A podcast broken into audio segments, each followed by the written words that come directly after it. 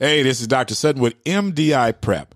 And today we have an amazing topic that we're going to be discussing. And the topic today is going to be what is your blueprint?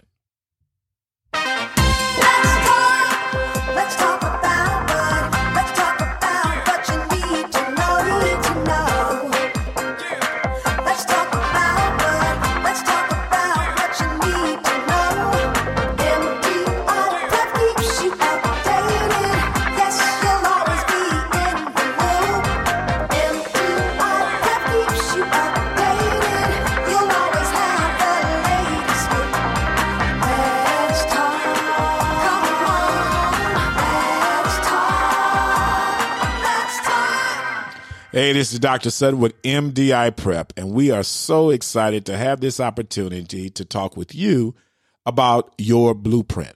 Now, oftentimes we wonder, what is our purpose in life? What are we here for? And I've often said that we are all born with a fingerprint and a blueprint. Both are unique to us. And so, what do we do? How do we identify that blueprint? How do we implement that blueprint? Well, the topic of this show today is to not only help you identify your blueprint, but also help you to implement your blueprint. Over the years, we've seen many successful people who have overcome adversity.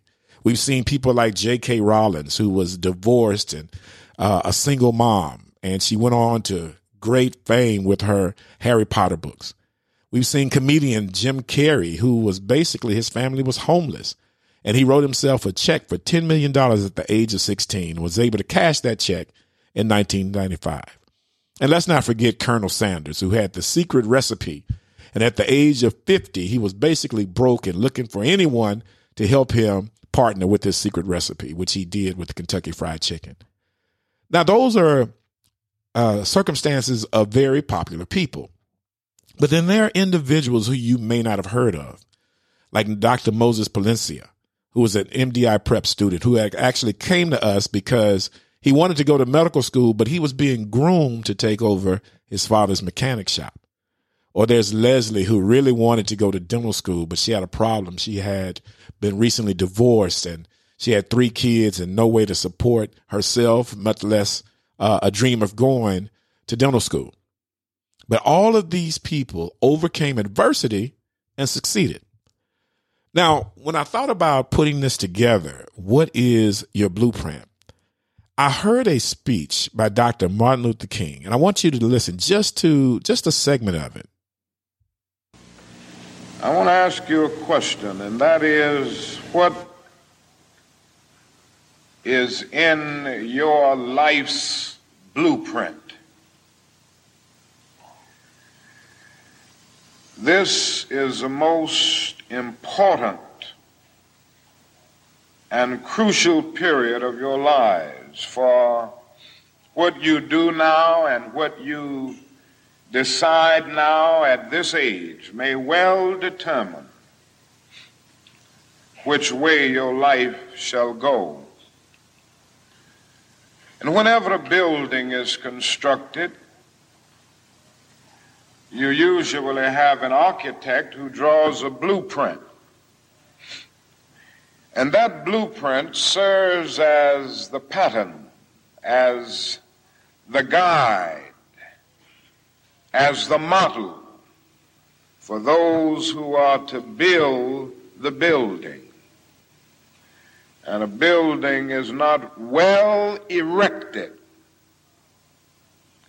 without a good, sound, and solid blueprint.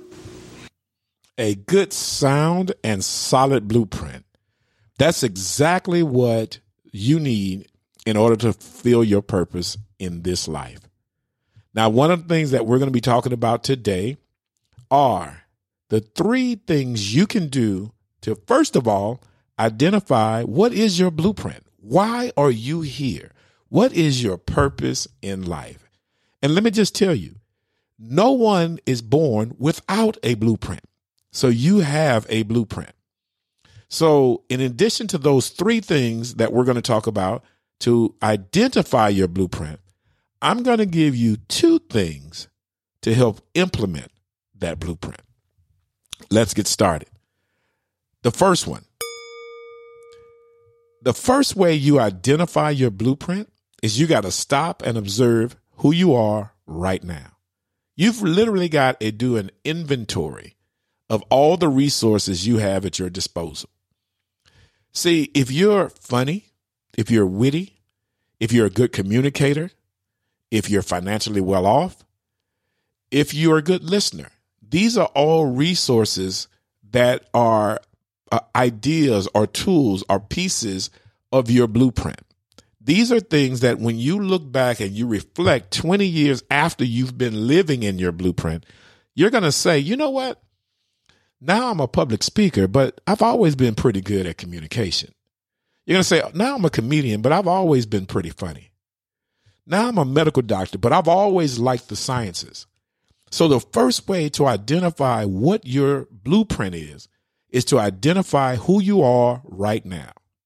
So you may be asking yourself, how in the world do I identify? How do I find these resources? What you do is you find yourself a quiet place, sit down, and you just start thinking about your life, just retrospectively, thinking about who you are, what you've done, think about situations that you've been in, how you've handled situations. As you start to think about those things, write them down immediately as they hit your brain. Just write them down. The second thing that you need in order to identify your blueprint is to figure out what you're good at doing without even trying. See, most of the time we find out later in life that our blueprint was something that we've always had and things that we've always been good at, but just never knew it was going to lead us in that direction. So the second thing is to figure out what you're good at doing without even trying. The third thing in identifying your blueprint is to reflect on the doors that have been opened and pay close attention to the ones that have been closed. See, a lot of times we pretty much know what our blueprint is, but we we either don't see it or we ignore it. And sometimes we're always looking we're always looking for the doors that are open. We're always saying, you know, I'm trying to go to medical school, but this door is not open. Well, we got to also pay attention to the doors that have been closed. Because although you may have wanted to go one direction, your blueprint may be leading you in another direction. Now, does that mean that if you want to go to medical school and a medical school turns you down, that that's not your blueprint? Absolutely not. What it means is, is that that particular medical school may not be in your blueprint. But look at, at the doors that have been opened for you.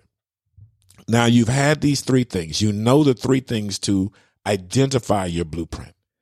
Once you've identified your blueprint, it's now time to implement it. The first thing you need to do in order to implement your blueprint is don't forget the details. Any good blueprint is never vague. It is very detailed. And why? Because a detailed blueprint will give you structure. It will give you a good purpose and a poorly designed blueprint will not last.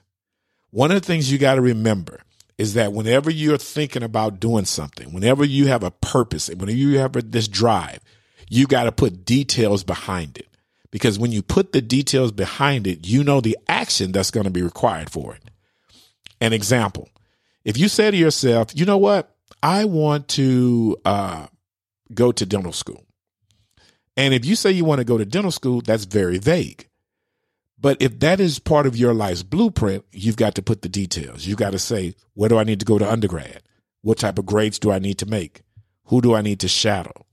Uh, what test do I need to prepare for? How do I prepare for the test? You've got to put all the details in implementing your blueprint. The final thing and the most important thing when you're thinking about implementing your blueprint You've got to follow the feeling until you don't feel it anymore. Let me say that again.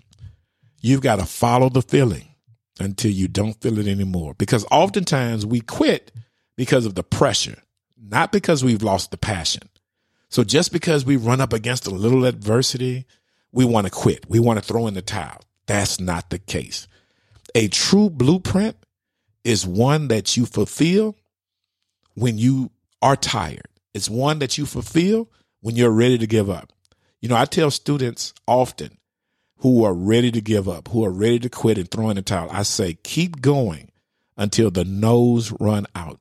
Until the final school tells you no, you keep going. So these are the things that we think are important in order for you to identify and implement your blueprint. And remember, like I always say, no matter what's going on, you got this.